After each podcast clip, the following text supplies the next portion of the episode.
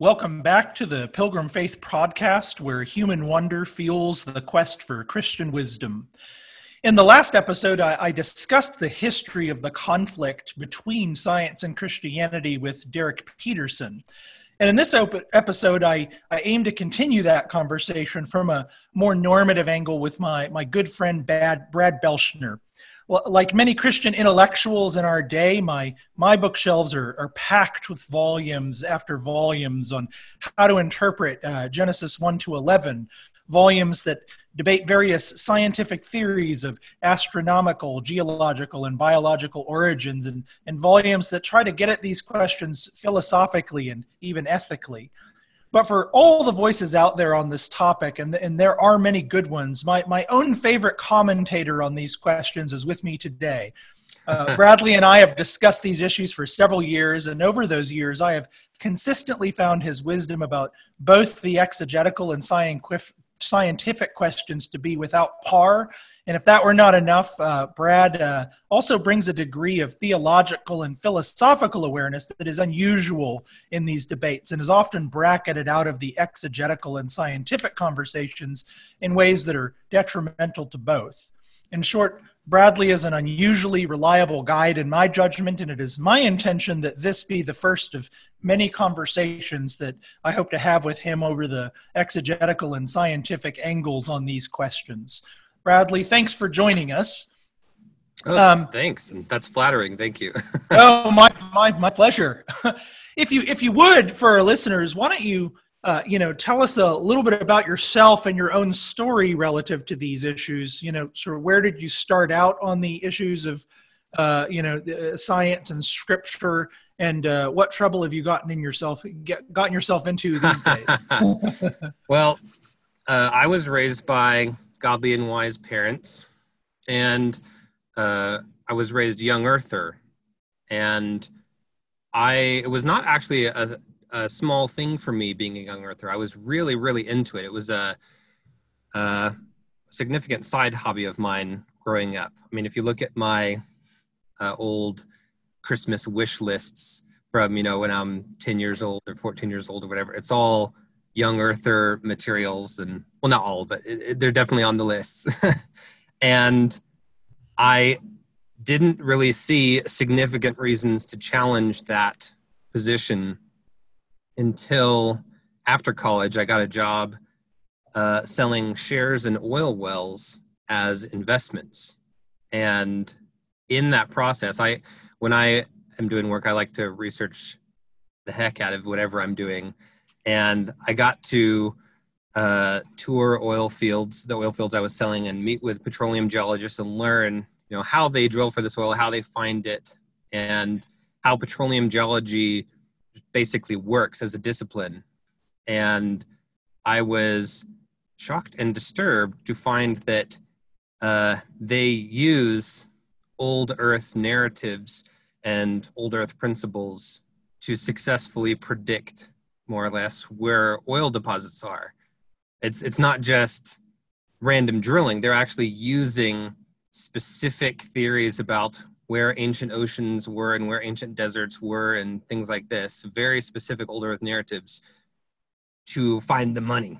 And it works. And this was this set me off on find the money they do. Yes yeah. I, I, started researching it then uh, really solidly part-time research into young earth versus old earth questions scientifically and philosophically and exegetically for uh, few years after that, um, I'm still researching it. In fact, it's not a settled thing for me, but I am settled enough now to uh, to comfortably affirm uh, that the world is old and not young, and and yet I really, really do not think that most average, typical evangelical Christians out there should hold that opinion. Um, most of the time, when I meet old earthers, they're old earthers for what I consider to be all the wrong reasons. They're mm-hmm. old earthers because they uh, are wanting to defer to whatever science is popular at the time, and they're wanting to uh, not really engage with biblical exegesis in a serious way, or uh, they're they're willing to say, "I don't want to trust the wise, godly Christians in my life and in my recent history and in our nation's recent history. Instead, I want to trust these godless people because uh, they're the scientists, they're the priests of our day. This is, I'm not everyone's like that, of course, but we all right. know the kind of person that I'm talking about. And right. If that's someone's reason for being an old earther, then that's abominable. And and then I look at young earthers, and most of the the reasons that young earthers believe what they believe are good reasons and good motivations. They are wanting to defer to the wise, godly leaders in their life.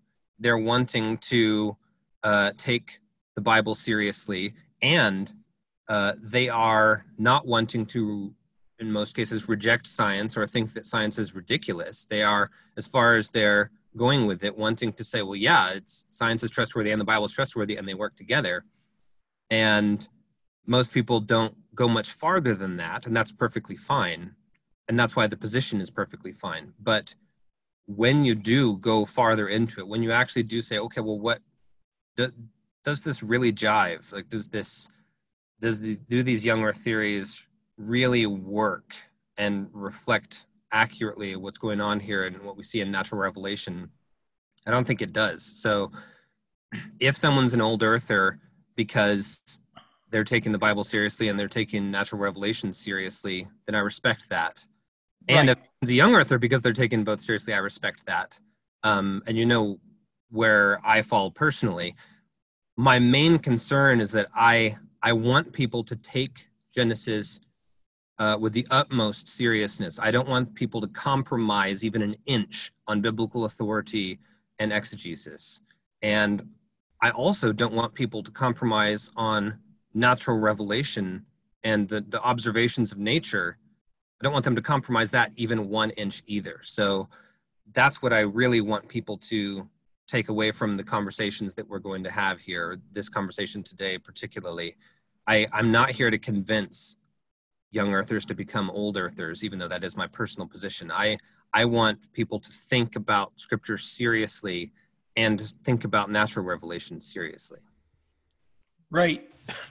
That's very helpful and uh, just for our listeners that's one thing that i that i hope you and i will be able to do in the future is have more more conversations where we look at the text really really carefully and sort of think through you know what uh, are, are there tools we can use to uh, that are that are incredibly sensitive to the details of the text and uh, uh, and even to the uh, uh, e- even to its historicity that nevertheless perhaps lead us in directions that we haven't we haven't traditionally gone um, and I think but so I, I, really appreciate that I really appreciate this um, uh, yeah, coming to a position like that where we're not just saying, you know, we don't have the narrative of sort of get with the program guys, oh, these, you know, dumb young earth people right. who you know, are sort of primitive, you know, that kind of thing. I think that's that's ridiculous and and and, and is disrespectful in a way to a lot of our own to a lot of our own, you know, as you put it, godly leaders, which I think is a another emphasis that's often lost in this.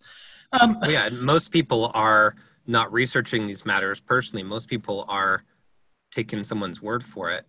And right. If you're going to take someone's word for it, take the godly people's word for it. That makes sense. That's a that's the wise thing to do. here um, there, there's a lot of debate about how to interpret the first 11 chapters of Genesis as a source of theology and history and natural philosophy or, or science. In your judgment, you know, as you've worked through these things, what are some of the basic pitfalls that people fall into in that particular in that particular direction? The way I see it, there's there are ditches on both sides of the road here. Uh, the ditch on one side of the road is say, well, this text is some weird form of poetry or liturgical myth that has absolutely no implications for natural history or human history. And therefore, I'm allowed to believe whatever is popular at the moment in mainstream science. And I'm told that if you join that club, then you get a cool little laminated get out of Genesis free card.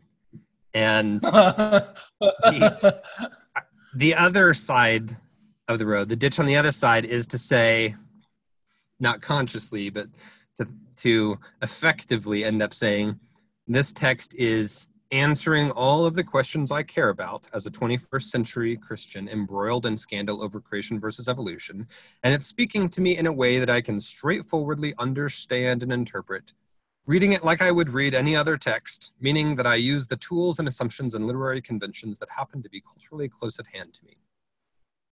And that arguably I'd say is what the the Ken Hams of the world out there are doing.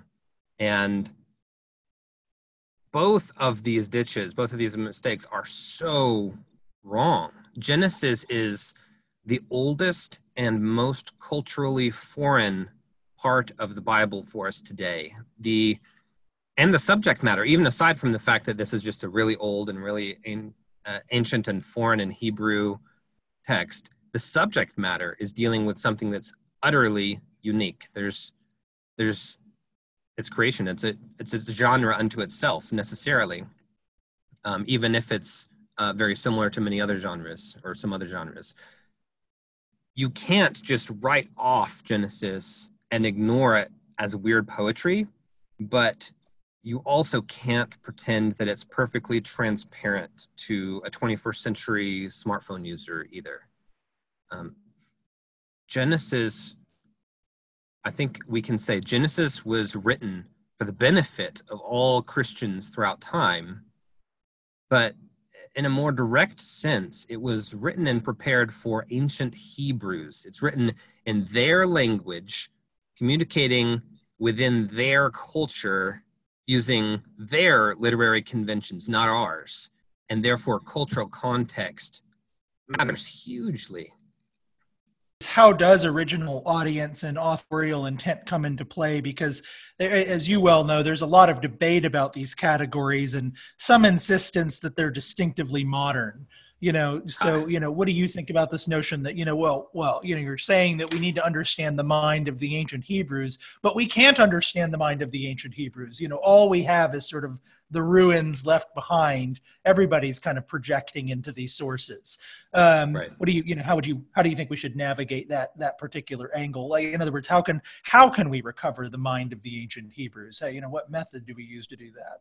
Well starting with first thing you said there the question of whether discussing the original audience and authorial intent, whether that's a modern thing to be doing. That is certainly not a modern perspective. That's that is the way that texts are interpreted by humans. This, this is how not just text. This is how communication works between humans timelessly. It's always how we need to interpret what someone is saying and what or what they said or wrote down. And it is true that we may have formalized and emphasized the terms uh, authorial intent or original audience in modern times, but that's really just formalizing something that we already know that we ought to be doing intuitively. Like so many principles and ethics out there, it's really just uh, carefully and self consciously writing down what we already know to be true uh, we need to be thinking what did this mean for the person writing it? And what did this mean for the people who were listening to it and reading it initially? And we got to get into their shoes. It's it is to a certain extent going to be uh, less accessible uh, which by the way i don't think that compromises the doctrine of scriptural perspicuity. Uh, the doctrine that scripture is intelligible to us or perspicuity that, that it's uh, that it's accessible to us. That does not mean that every single verse and every single uh, thing in Scripture is going to be equally well understood by us. Um, it means that we we have everything that we need in Scripture, and everything that we need is clear enough. Uh, there may be verses in, in Scripture. There probably are verses in Scripture, passages in Scripture that we will never fully understand because we do not have the tools necessary. I mean, there there are actually, for example, individual words in the Hebrew language where like no one really knows what that word means. It's the only time it shows up in the Old Testament, and right. You know, it's just like we'll just totally make an educated guess as to what that word even means. Yeah, I want to say with animals, for instance, this is often sort of guesswork. Uh, yeah. Sort of like, because that, you know, do we know what they? Yeah, yeah. It turns out they didn't pass down some zoological textbook to us written in Hebrew either. Right. Don't really know. Right. uh, but that's fine. That's and so Genesis, there there's going to be a sense in which we can get what we need to get out of Genesis. Not that it's a thing for us to be extracting meaning from, not in a, in a crude way, but we can understand Genesis well enough. We can. And we can get into their minds and into their culture well enough. Probably not uh, in a perfect and thorough manner. There might be parts of Genesis that are always a bit odd or confusing to us, but we can understand it well enough. And it's really, really important to get a cultural understanding, a similar cultural understanding to them, to read this text for them. Um, for example, when when we, as modern readers, read uh, the curse on the serpent after the fall, God says, "Okay, now, uh, now you shall eat dust and crawl on your belly." Um, we interpret that usually to mean, "Oh, well, now he doesn't have legs anymore." Like, man, he lost his legs. right. That is not what the text says. Actually, it says he's gonna, you know, eat dust, and uh, it's a kind of weird phrase to use if you were talking about someone losing legs. And then, after more archaeological research uh, into Egyptian sources, for example, uh, it turns out that when you tell a snake to eat dust, then that's a way, or to crawl in his belly also, those are ways of telling a snake to submit or to adopt a non threatening pose. Uh, like you ima- imagine, like on Pharaoh's hat, you know, like you have the cobras rearing up like that. Right. Aggressive snake is up, and when you tell the snake like like simmer down, get down, you like then it's it's eating dust and it's crawling on its belly. It's like okay, now submit, don't be threatening anymore. It's this um, a basic thing that you would tell to a snake in ancient Near Eastern culture to like get out of the way, don't be a bother here, and this was a common trope at the time. This is something that we wouldn't know straightforwardly just today reading the text, but if we take time to get into their culture, we can understand it. And likewise, we could think, what would someone think about some of our uh, tropes today or, or phrases we use today? Like, if you're reading a novel where suddenly the bad guy says, eat lead, and then the next page, the guy's dead, and we're like, oh my gosh, clearly it was lead poisoning. You know, like th- 3,000 years in the future, they're like, oh, lead poisoning was a common thing back then. We're like, well, no, no, this eat lead means like he shot him up. You know, this is, you have to get into our, Yeah. Understand this though. Right. there's, there's a lot of things like that in Genesis. Right. And I, and I think uh, uh, talking about the serpent is a is an interesting uh, example because uh, I'm thinking of, of Michael Heiser here. He has an interesting discussion of the the just the use of the the, the image of the serpent. And one of the things he tries to do by and again it goes back to kind of authorial intent is he sort of shows that the the precise word the Hebrew word used for serpent had sort of two or three resonances in the Hebrew language and in the Yeah.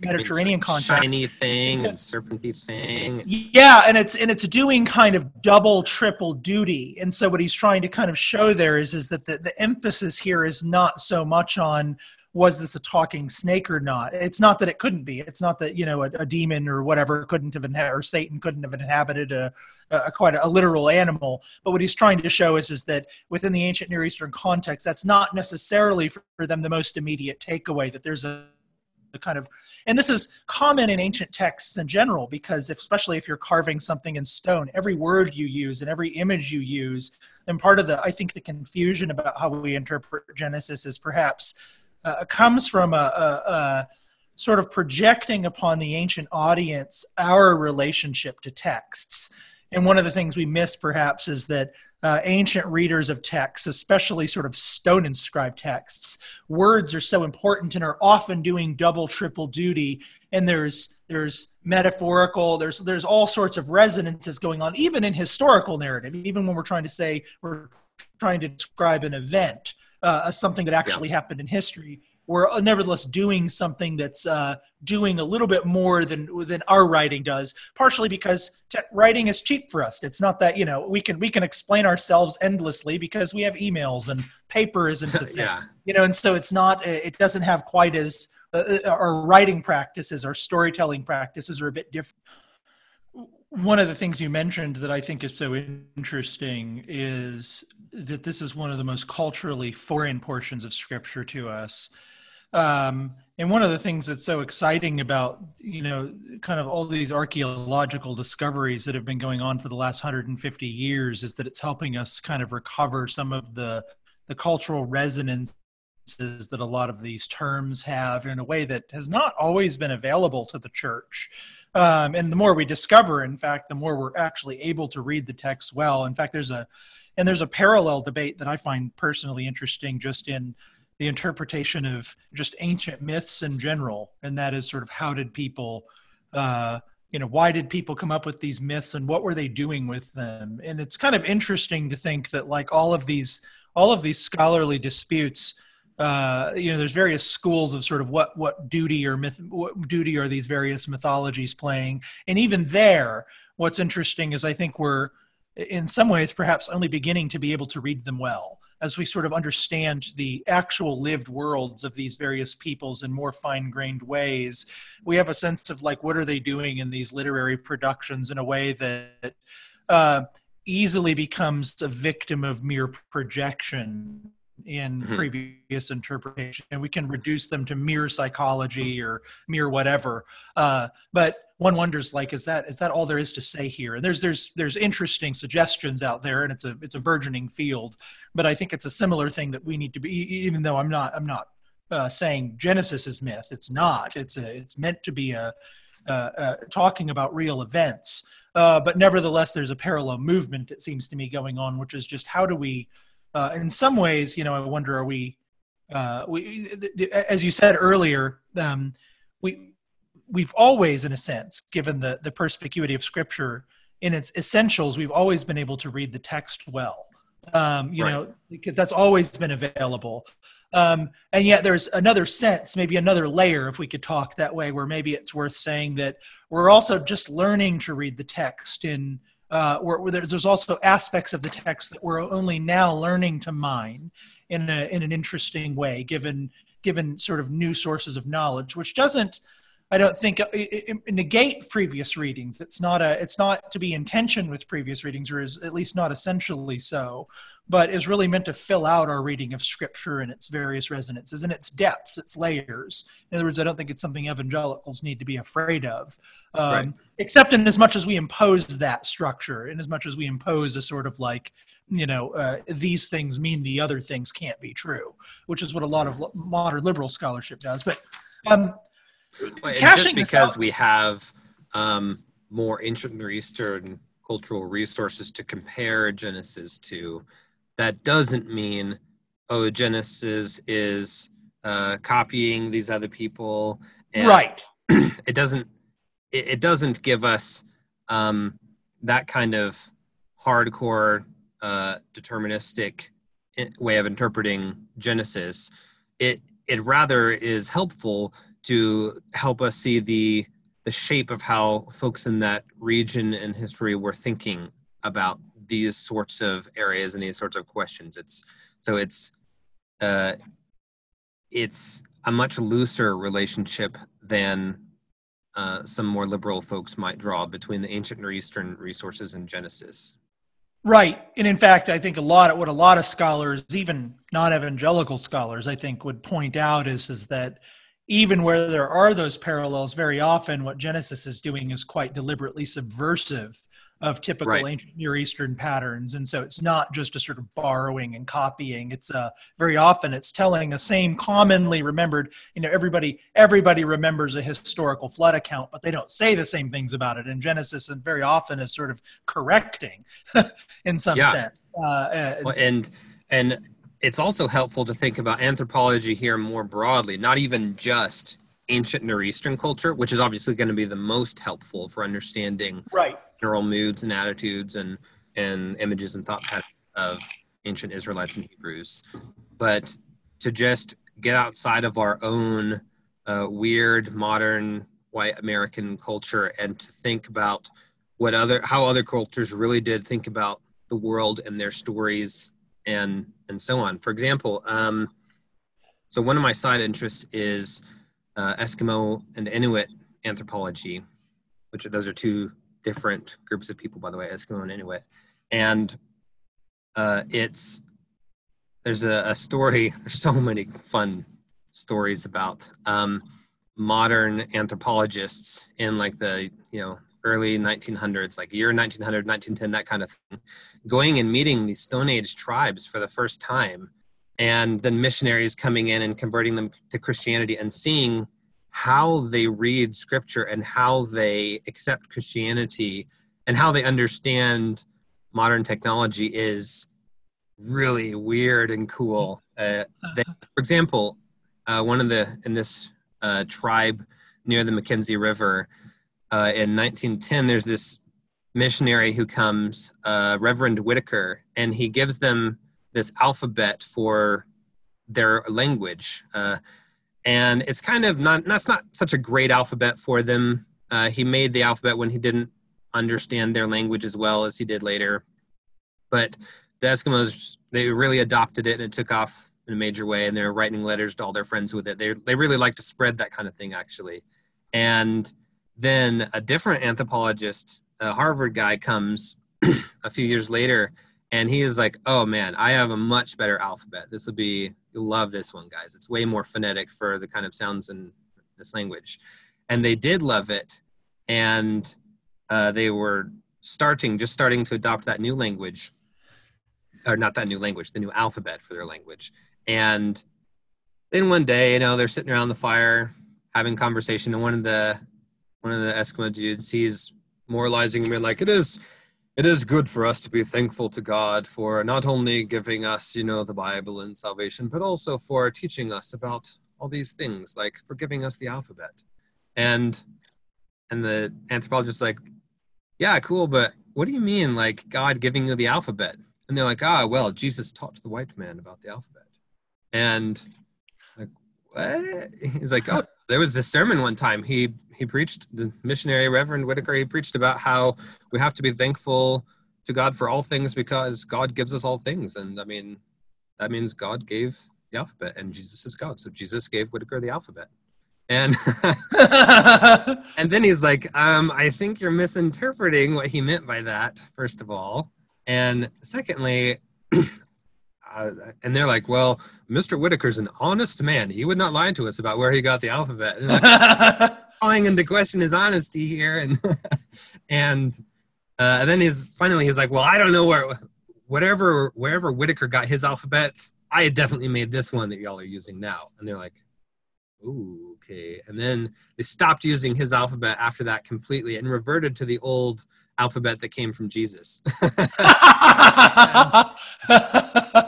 it's there's tons of weird, cool stories like that where I mean, the, they Eskimos typically when they adopt Christianity, they adopt it in a syncretistic fashion where they're it's not that weird to them. It's they don't think I need to reject all my old beliefs necessarily. They're like, cool, new things to add to my beliefs. Right. And, and right away, after they become Christians, they start to have special private revelations all the time. And about and oh now my son is the reincarnate Jesus Christ. Oh oops, it's a daughter. Well, it's the next son, you know. right. The missionaries like are freaking out about this. Like, oh, you cannot do this. And so then all that means is they just learn not to tell the missionaries about their special private revelations. You know? about it when the when he's out of the you know the room. missionary missionary problems. Right, uh, but this yeah, these I, I bring it up to illustrate these kinds of cultures that are so very different from ours. They they just think about these questions and they make assumptions that we would not dream of making. I mean, uh, we think of like how did Indians get corn, and we think, well, uh, they selected this piece of you know grass and they made the seeds bigger over centuries, and this is where corn comes from. And they're assuming like, well, some ancient demigod hero dude gave us corn and passed it down to us.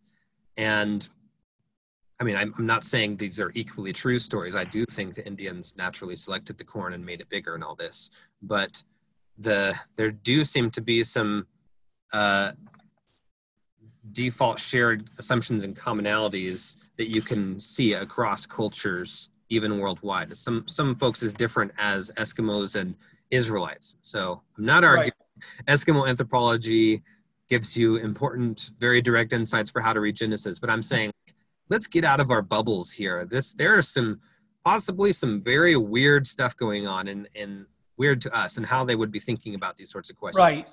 Well, and it's a question of just this. It, it is to these people that it, it is to people living in a world that's more like that, yes. to which Scripture is written, and that's relevant. You know, it doesn't mean that we, yeah, it doesn't mean that it condones things that we would, you know, would say are irrational or something like that. No, no, and I'm not saying that Genesis is uh, full of lies and you know. You're right. But the but not the idea. All, no but the idea is that it's communicating to to to get it to to really get how it's written to really get how how it's making its appeals we really do need to step outside of our own right. mental framework and it's, and that's a that takes a it takes a lot of imagination to do that well you know it right. takes it takes a lot of it's, it's a big act of will for us to do that uh, but, but we got to remember it's like these are the people that god is talking to god needs right. to them in a way that they're going to get it right and so let, us let's, let's talk about that a little more. One of the questions I have is, uh, where, where's a place or two, you know, where we see some some combination of of kind of clearly literary devices that nevertheless are interpreting what we would say is a real historical occurrence, where you see a kind of blend of what we would call history with nevertheless some literary convention as well, where both of those together, you know, sort of are united. What would be an example right. of that in your judgment? Uh, to me, the, the genealogies are a good example. So, um, pressing fast forward a bit, uh, more obvious example in Matthew 1, the genealogy of Jesus there from Abraham to Jesus, we know for sure that it's edited to remove some generations. Right. Based On other genealogies in scripture, we know, like, okay, so there's some names missing here because he wants it to add up to his 14 thing that he's doing, the 14 plus 14 and so on. Um, yeah.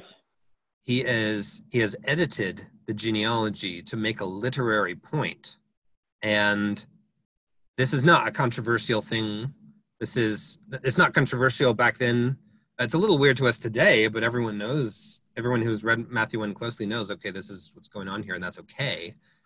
Uh, they are reading a genealogy expecting different things than we do when we read a genealogy. We're looking for like ancestry.com, like right. Go back and get exactly what I want here. And ah, we're like really frustrated, like, ah, I can't fill in that one generation in ancestry.com. Um, they are not doing the same thing there. They're concerned about their ancestry, and in different places, they're concerned about it in different ways. But in in Genesis five, for example, the Genesis five is fascinating to me because all the numbers there are so laden with symbolic meaning. Uh, Genesis 5 is doing something uh, similar literarily in its genealogies. Uh, not exactly the same as Matthew 1. Uh, in fact, it, the numbers the, the lifespans in Genesis 5 seem to correlate to the synodic orbit of planets, which is really cool. Um, I started looking into this because of the work by a guy named Bardouin, French guy in Vietnam in the 1970s. He's got some articles in French on this. And he points out that, um, that these numbers match. Uh, for example, the synodic orbit of Mercury is 116 days and Venus is 584 days. Synodic orbit means uh, when the planet orbits and comes to the same spot in the Earth's night sky. So it's an Earth bound perspective on the orbit of a planet. And we know that the Babylonians and Egyptians knew the synodic orbit, orbits of the five visible planets, and they measured them accurately and the same roughly. Um, uh, there's a one day discrepancy with the synodic orbit of Mars because it's pretty close to two numbers. Um, and it's reasonable to expect that Israelite scribes and scholars would also know the synodic orbits of planets. And sure enough, they they actually stand out in the text when you're looking for these sorts of numbers. For example, uh, the lifespan of Jared is 962 years, and 962 is the sum of the synodic orbits of Venus and Saturn. And Enoch is 365 days. That's obvious even to modern readers. That's okay. Right. You know, that's a year. Um, Methuselah plus Kenan, their lifespans sum to 1,879, and that's the sum of the orbits of Mercury and Venus and Mars and Jupiter, and and so on. Lamech, so Lamech, his lifespan is 777, which that by itself is just interesting and symbolic without even right. about planets, uh, especially when you compare it against the previous chapter uh, where you have the, the bad Lamech who's descended from Cain. Uh, he talks about how uh, if a boy hit me and I killed him, um, and if Cain is avenged sevenfold, then I'll be avenged 77fold. So there's already this thing going on with Lamech and sevens. And now the good Lamech is 777. And it turns out that that's also the sum of Jupiter plus Saturn, uh, which is interesting. And, it, and actually, there's if you look at the different numbers in uh, in that chapter, not just the total lifespans, but the the two first numbers that sum up, you can actually take a combination of those different numbers, and there, there's actually three different ways in that chapter to add up 777, which is some of these things I'm not sure if they're coincidences. Some can't possibly be coincidences. There's definitely something going on here with astronomy. Um, one thing that I've noticed, I'm not sure anyone else has ever noticed this, or at least I've not seen anyone write about this before. Um, the sum of all five planets, uh, it sums to, oh, what's the number? I have it in my notes here. Sums to 2,257, which is, uh, according to the chronology uh, that I'm working with here, uh, which is a reconstruction of the Septuagint's numbers primarily. Um, that is the year that Noah's flood ended. So once all the planets are complete, symbolically speaking, like the sum of all the planets, that's when Noah gets off the ark. It's like new creation, the new planet cycle here, symbolically speaking. I don't think that's a coincidence. So there's there's interesting things like that going on in the genealogies Right, and there's even that verse at the end of of Genesis nine, isn't there? That uh, uh, uh, uh sort of this cosmic reference, right? Uh, uh, seed time and harvest, right. et cetera, et cetera, will continue. You know, yeah. you sort of yeah get a whole yeah that's interesting. And this is related to the uh, the censuses in the book of numbers also if you look at like how many people are in this tribe and how many are in this tribe and how many totals and stuff that also has to do with a lot of arithmetic related to this kind of astronomy we're talking about, which puts a whole new spin on God promising Abraham that his descendants would be like the stars of heaven. Um, and my point here is not that, oh, these numbers are symbolic and literary, therefore, you know, people could never have lived for 900 years, and that's nonsense. I'm not right. That's not where I'm going with this. Um, that's not my point. My point is that there's more going on in the text than modern readers like us might initially expect. We read it and we think, cool, Methuselah was an old dude. We're like, no, this actually is is telling you something literarily. And just as uh, just as if I can say to you 256, 512, 1024. I mean, being a computer literate person, you, you might be thinking like, okay, you're talking about RAM and gigabytes and stuff now. We're talking about base two. You know, that's these numbers pop out to us. You know, oh yeah, of course, 256 and 1024. So also numbers that pop out to them are things like, oh, you know, 730 and you know, of course, 378. And right. Because it's it, they're astronomically significant. Uh, right. There's we really we have to be more careful and more attentive to reading the text the way they would have these texts that they're meditating upon and reading over and over and over. Right.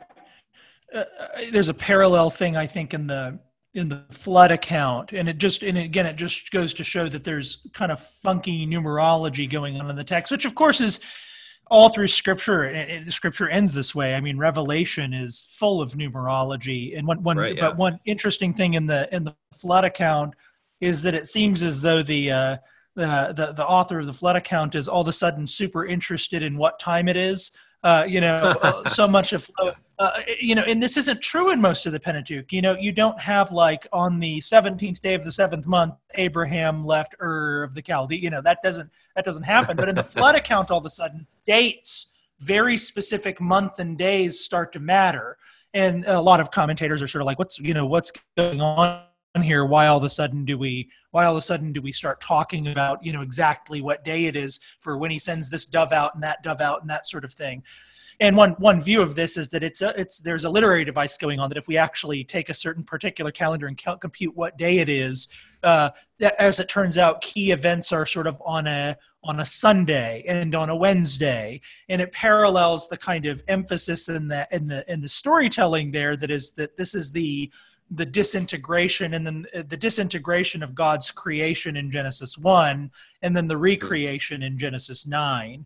And so one of the things that people sort of show is is that if you can actually correlate these to days of the week that there's significant sort of parallels going on. It's significant that this happens on a Wednesday, that this happens on a Sunday mm. relative to the creation week.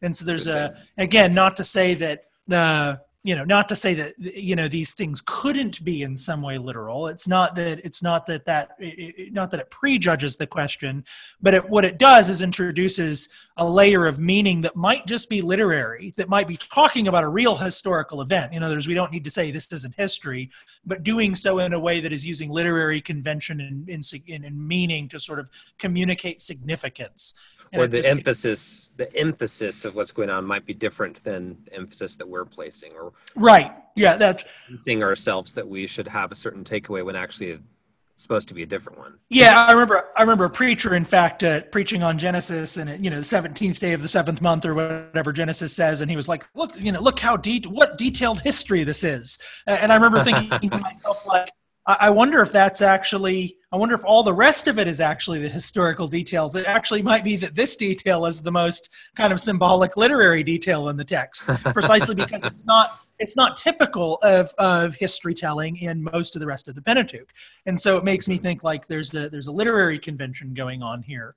Um, just because we find a numerical pattern doesn't necessarily mean that it's a real one or that it's what original audience and uh, original original author and audience would have been uh, emphasizing. It's one has to be careful with such numerology also, and have you know, real right to think about why they might be there and so on.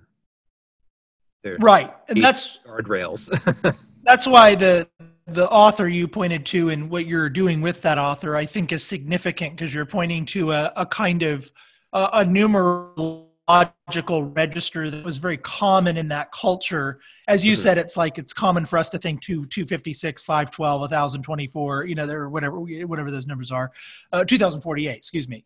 no, wait, I'm getting it yeah, wrong. but uh, you but you know it. what I'm saying. Like these are these, these are numbers that have immediate immediate significance. Um, right. Well, we've we've talked a little bit about the Bible. Let's spend a few minutes before we before we we, we end here. Let's talk a little bit about the science side of these questions. Just you know, in this particular session, I suppose we're sort of just sort of opening the can of worms that I'm sure we'll come back to in more detail in later conversations. Um, but you know, there's a there's a lot of debate about out there about the role of of natural philosophy in interpreting the Bible. Um, and as, as, as, I discussed in my, my last interview with Derrick Peterson, it, it would seem that uh, the church has typically not employed that, you know, what I've often, again, called the sort of trump card approach to the Bible and science, where, you know, the data of one automatically sort of trumps the data of another. Uh, rather, God's two books have always, by the church, uh, been put in dialogue. The Bible sometimes making us cautious about the conclusions of some natural philosophers or natural philosophy sometimes helping us you know go back to the bible and sort of take a take another glance at it. Um, but in your judgment you know i asked you earlier what are the dangers on both sides of the of the, of the exegetical uh, question? But uh, even here when we're trying to put these in conversation with one another what are some of the dangers do you think on both sides there?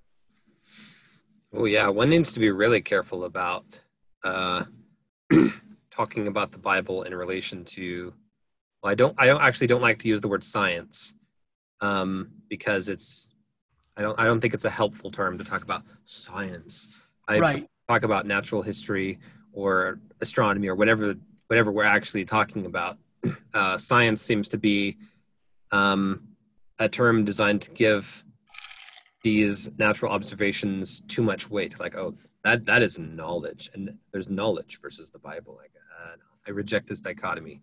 Um, but if we're if we're comparing, for example, astronomy to scripture, uh, I have some flat earther friends personally, only three flat earther friends who are, are actually legitimately convinced that the world is flat and that sphericity is a conspiracy um, by NASA and the New World Order and everything. And I have several more friends who are geocentrists. So they yeah, they're like, yeah, the world's round, but the the sun's still going around the Earth. Um, that's a little- I must say the the audience might be a little uh, amused that you said you had only three flat earther friends, uh, because most people most people might not even have one. well, I get yeah. Well, I I think of them. Maybe my perspective is skewed. I tend to think there's a lot of them out there. Right.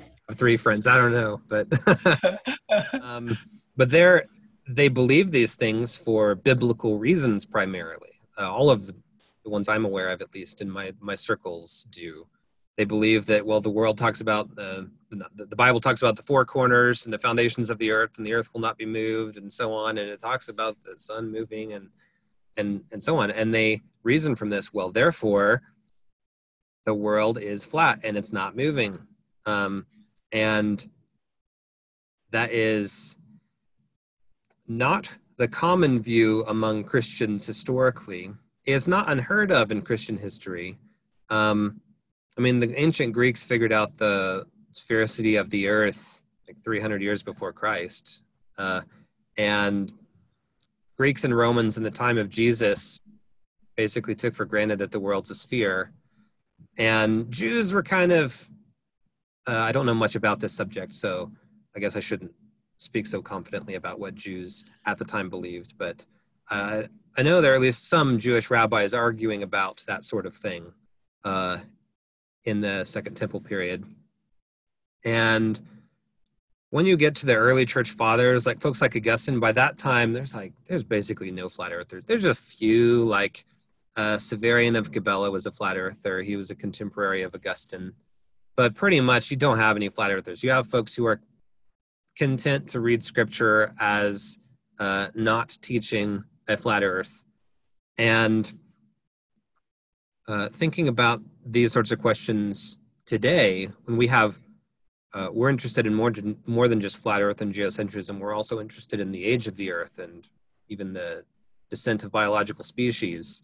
Um, we need to be careful to affirm scriptural inerrancy so scripture has to be completely accurate in all that it is seeking to affirm, whatever that means. And uh, obviously, natural revelation needs to be accurate too. Um, we we don't want to say that um, that uh, the study of creation is inherently misleading. Like ah, you you uh, if you look at the rocks too closely, you'll be led astray by their their temptations. um, some people do think that, and we got to reject that. Um, the folks who say like, "Oh, uh, Satan buried the fossils to fool us," those are the tiny minority. Most most Christians actually have intuitively sound principles for dealing with these sorts of things. We intuitively know, like, well, they both got to be true, and neither of them are misleading. And how do we reconcile them? Well, they must reconcile. Like, this is the standard position intuitively for Bible believing conservative Christians, and it's a good one.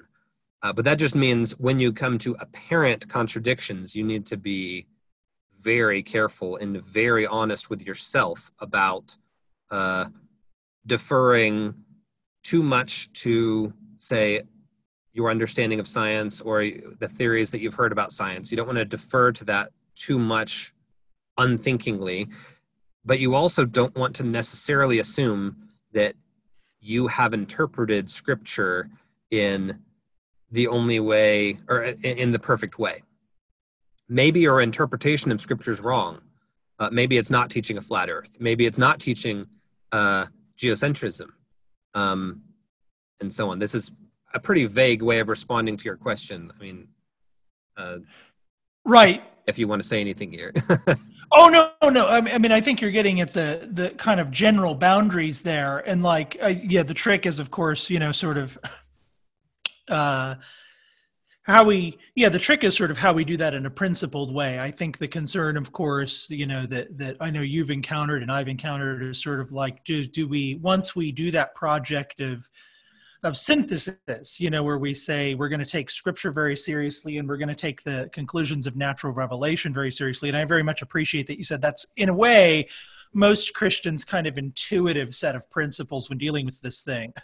The right. trick then, the trick then becomes, uh, how do we do that in a principled way rather than in a functionally elastic way where we sort of just make the bible fit or just make the natural revelation fit you know in either direction yeah. where and i think that, basically. that's the hard thing is like really coming up with a more fine grained approach to you know uh, and in fact that that kind of leads into the next question one of the one of the background debates to a lot of this um, is uh, are issues in the philosophy of science. As you well know, a lot of I think a lot of uh, six day creationists really appreciate the you know uh, the philosophy of science that is presented by somebody like Thomas Kuhn, for instance. That there really isn't uh, any kind of objective science behind a kind of social convention of sorts, and sometimes there's a an implicit philosophy that even goes something like, um, uh, you know, I've heard some six day creationists sometimes say, and, and this intuitively makes sense, but it goes something like this, you know,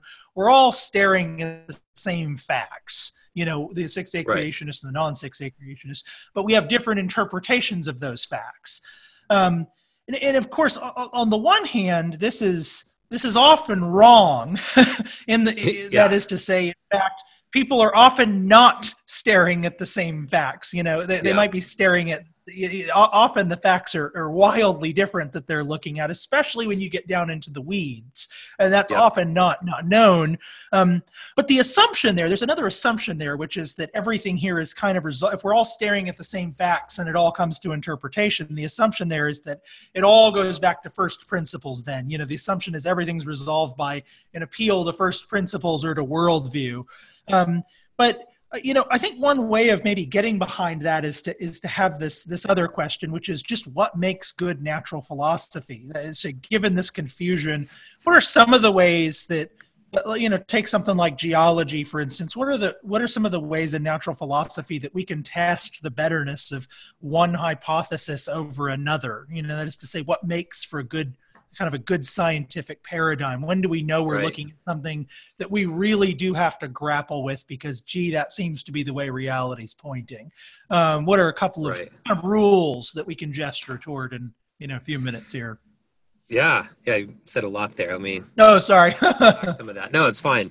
Um, the so for starters, the the common appeal that well we we see the same facts and we just have different interpretations of the facts uh, in terms of like young earth versus old earth. Like well you know just, we're dealing with the same data here. We just have different interpretations and explanations and theories.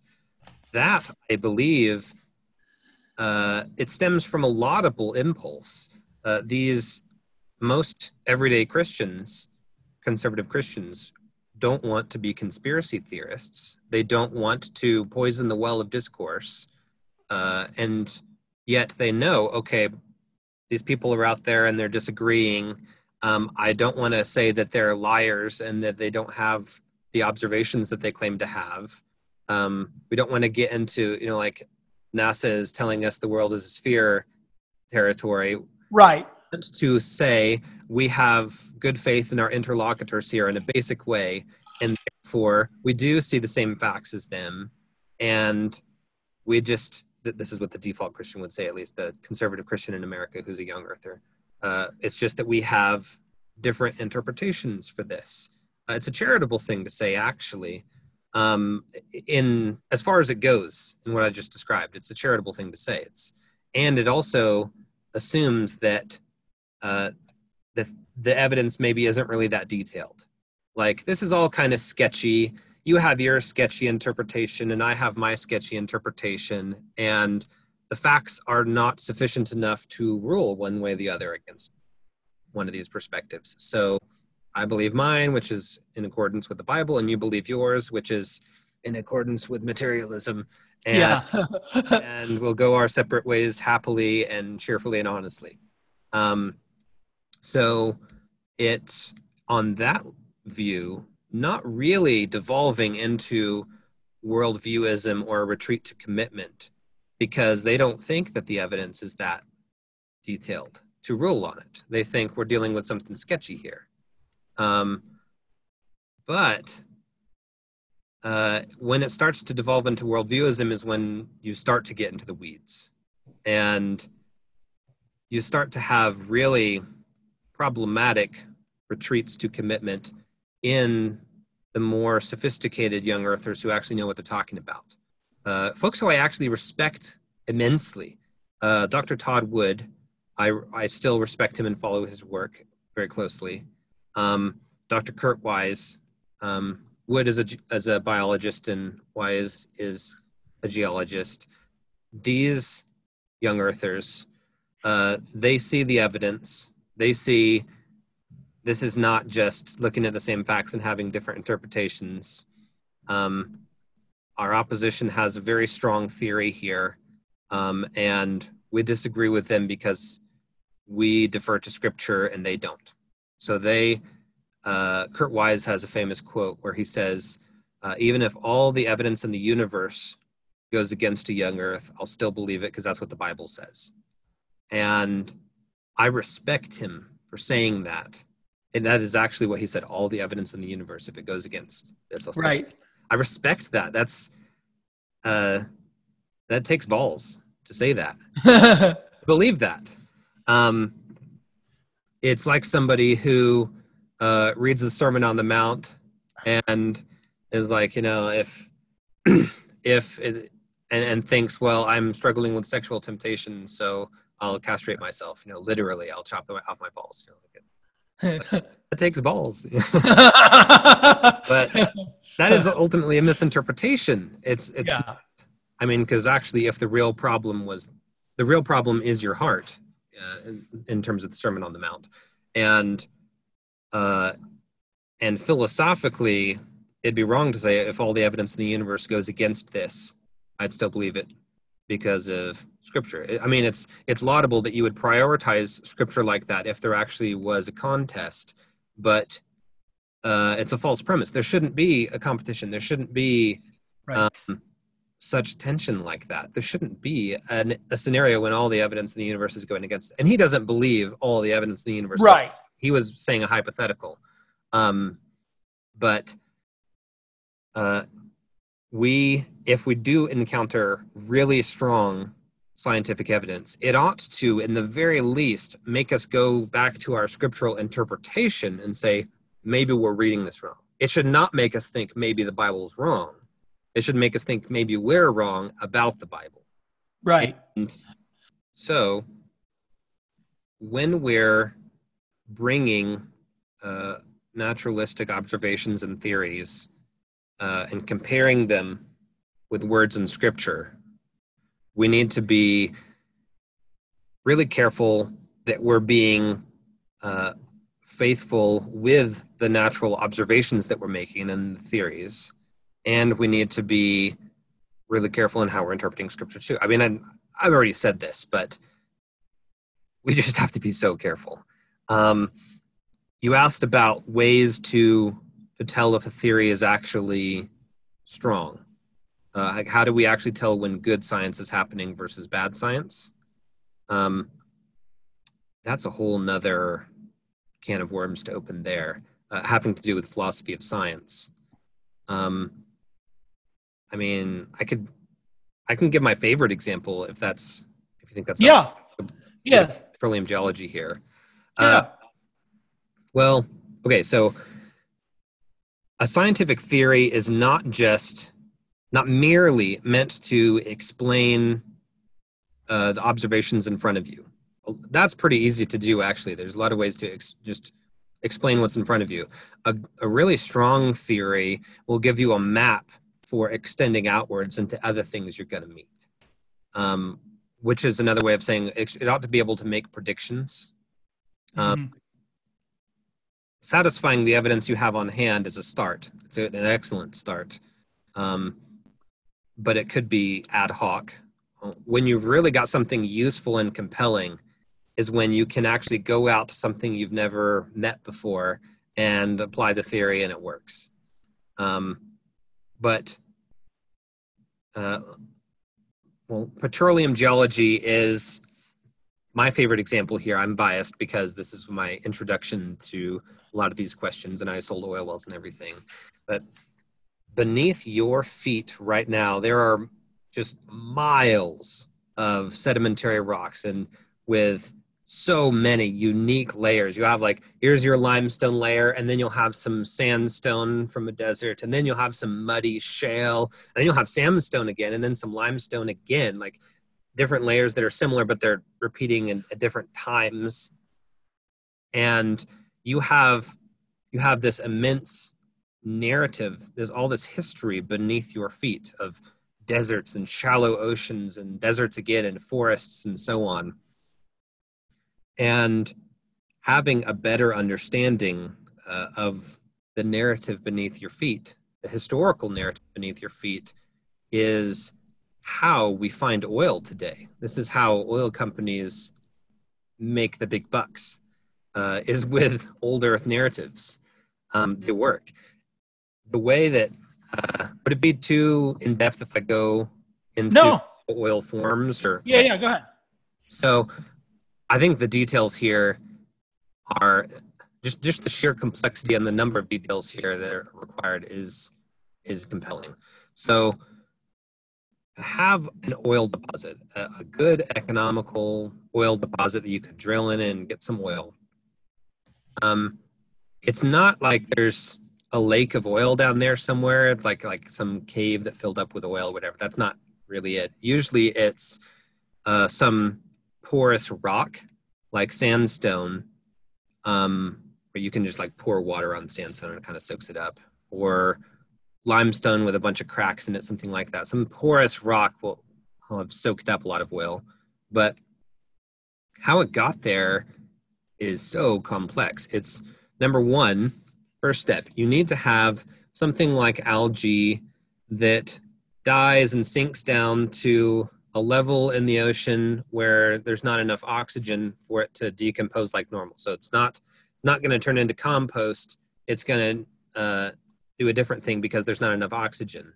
So you have to have an ocean of the right depth, like 200 to 1,000 meters, and it's got to ideally be warm and need it to settle there, uh, hence the shallow ocean. And you need it to then be pushed down and subducted and go deeper in the earth, like with sediments building on top or being pushed under or whatever. And you need it to go down deep enough so that it cooks, but doesn't, and it needs to cook just right. It can't cook too little, otherwise it and basically turns into gas, uh, uh, like compost, basically. And it can't cook too much where it burns. Like uh, if you've heard of the uh, Canada oil sands, the tar sands, that stuff is a bit overcooked. That's why it's not so good. Um, although it's still salvageable. It's just barely, it's like a barely burned cake up there in the Canada oil sands, tar sands. And, but then, so that's, that's not, that's, we're only like halfway there. So it gets cooked at the proper uh, pressure and temperature, uh, like this aging wine. And you can tell when it happens quickly or slowly, like a wine.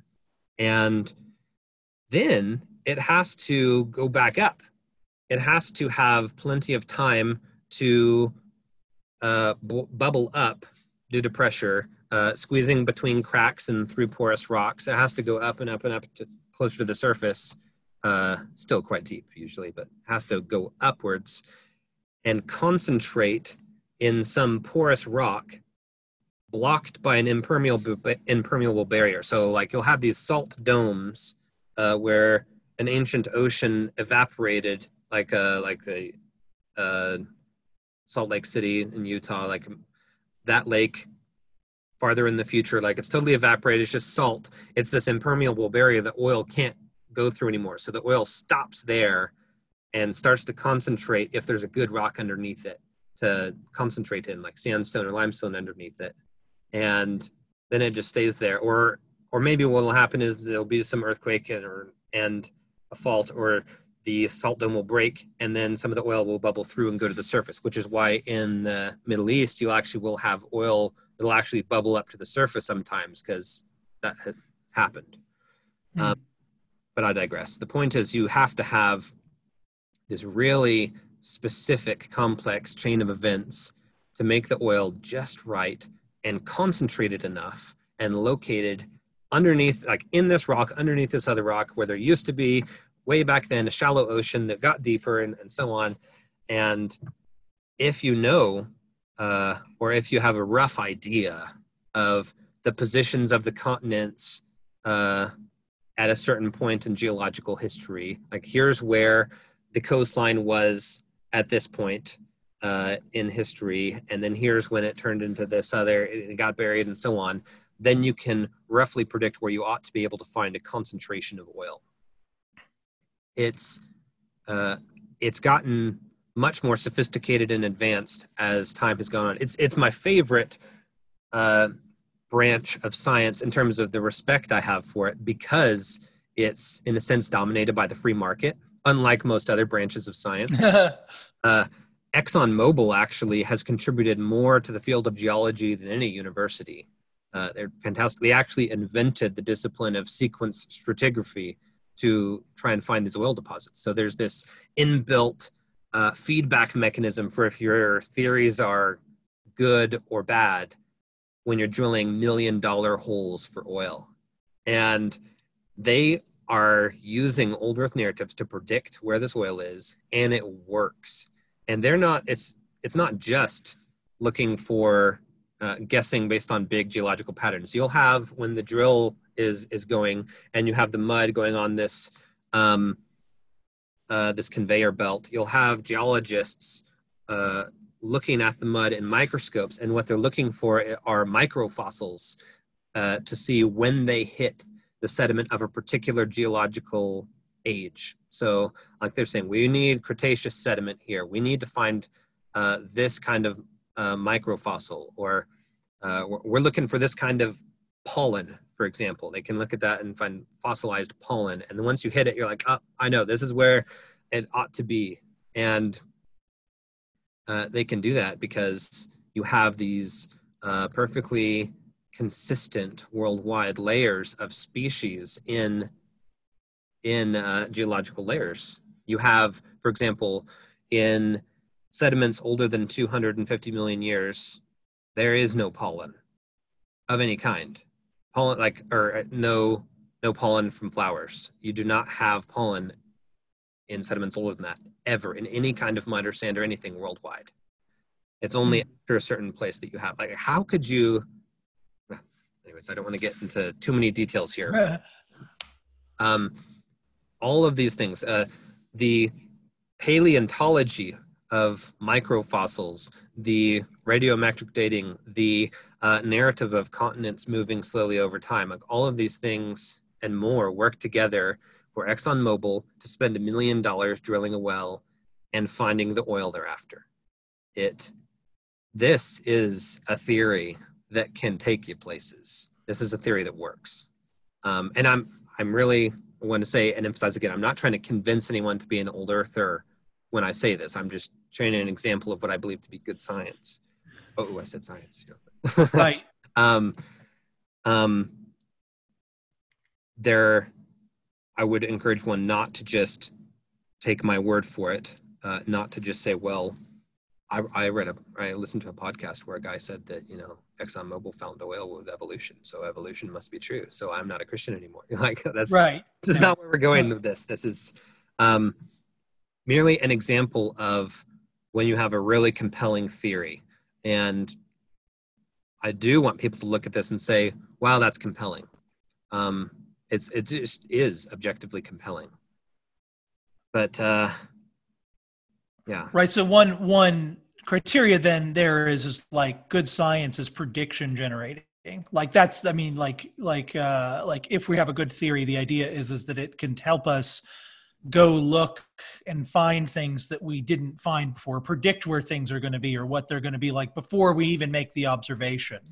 And right. so, and so So it's not just retrospective, which is where that kind of like we're all looking at the same facts and uh, you know we have different interpretations. Kind of treats it all like uh, or scientific theories like it's a purely retrospective thing. Like we're just sort of adding a layer of explanation on top of already established facts, as opposed to yeah. this thing actually causes us to find new facts because it sends us into the world to actually uncover things that then become part of the you know, then become part of the app. The, the, yeah, there's a distinction sometimes drawn in, in by folks like at Answers in Genesis between historical science and forensic science. But that, uh, wait, is that the distinction they draw? Uh, I forget the exact terminology they use. Um, uh, oh, observational science versus forensic science, something like that. You, you, guys know what the distinction is I'm talking about. They they distinguish between the science that helps you go out and build a bridge versus the science that helps you, you know, reconstruct a sign, uh, a crime scene, uh, historical science versus this uh, active out in the world science, and uh, there might be some superficial truth to that kind of distinction, but ultimately it breaks down because the sorts of uh, methods and principles that people are using in their historical or forensic science are the same as other science, and uh, especially in the field of petroleum geology, it is science that you use to go out and do something, go build your bridge, so to speak. Uh, it's it's not a distinction that really holds up, and I think it is again laudable in the sense that they're trying not to be conspiracy theorists, uh, but it it doesn't work ultimately. Right. Right. Well, that's that's very helpful. Um, uh, before we before we uh, leave for the day, and again, I'm sure we'll come back and talk about more about the Bible and talk more about science in the future. But just uh, as we're kind of closing our preliminary discussion of this, what do you think are some things that we need to be talking about that we aren't talking about when it comes to this? You know, when it comes to this topic, you know, this is something I've asked all of my guests, but uh, I want to ask you in specific. What what do, what do you think needs to become more prominent in the evangelical conversation on this particular matter? Um, hmm, interesting question. Um,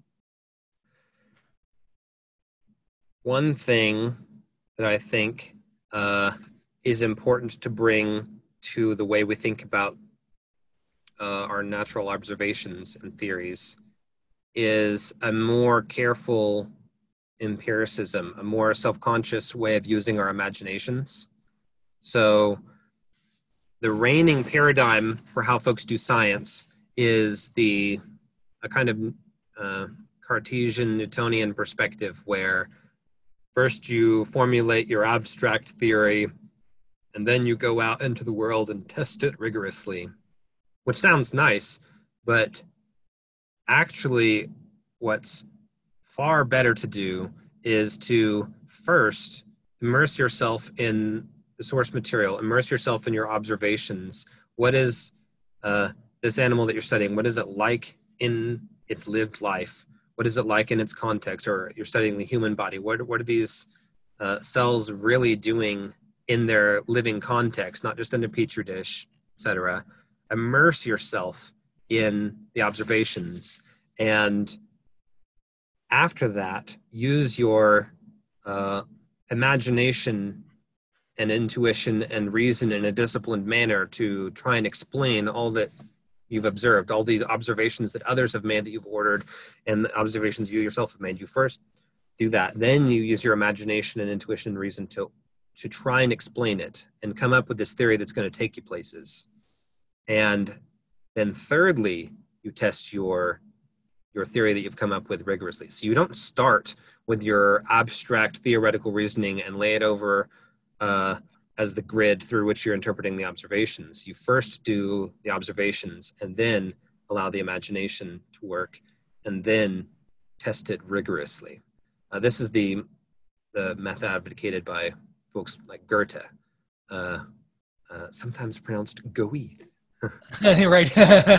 so Goethe was was really big on this. He he his delicate empiricism is a model for how we ought to do all science. It's especially especially important for biology because the more complicated the subject you're studying is, the more likely the Newtonian perspective is going to mislead you. The, the Cartesian kind of uh, start with your abstract stuff and then test it. Uh, really, when you have the Newtonian Cartesian perspective, what you have is imagination happening. It's just not being acknowledged. You have imagination sometimes uh, inserting itself into how the things are being tested or how the observations are being made after the fact. Um, you have a lot more room for your imagination to bias you in unhelpful ways when you're not giving it its proper place. It's flipping things on its head, really. Uh, you put the uh, imagination at, at the beginning instead of putting the imagination after the observations themselves. So when we approach science, whether it's medicine or geology or whatever, we need to first just immerse ourselves in the real thing we're studying, the real lived thing we're studying. Secondly, apply our imaginations and reason to it. And thirdly, test what we're the explanation rigorously. That would solve so many things. This is why, for example, in, in the field of medicine, there is tons of progress and reliability in the more m- simple and rudimentary biological things like uh like setting a bone and letting a bone heal. Uh, that's relatively straightforward. Not a lot of imagination involved there actually. But when it comes to explaining the origins of cancer and how to heal cancer that will necessarily require such a delicate empiricism a goethe style empiricism uh, it's no wonder that that not, has not been cracked by uh, by conventional medicine that we see today.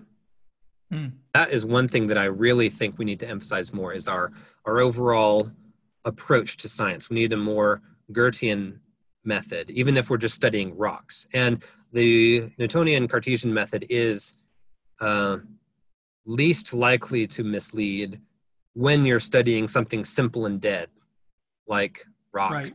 or physics. But even then, it's going to be a bit problematic and and not as good as a more self-conscious uh, Goethean method, a delicate empiricism. Uh, but uh, we need that in the way we approach science and in the way we, and separately, secondly, to answer your question, what do we need more of in this whole conversation, this whole subject? We need to be uh, approaching scripture and Genesis especially as uh, almost something alien that needs mm-hmm. to be uh, understood. We we who especially us who've been we've been reading our Bibles since childhood.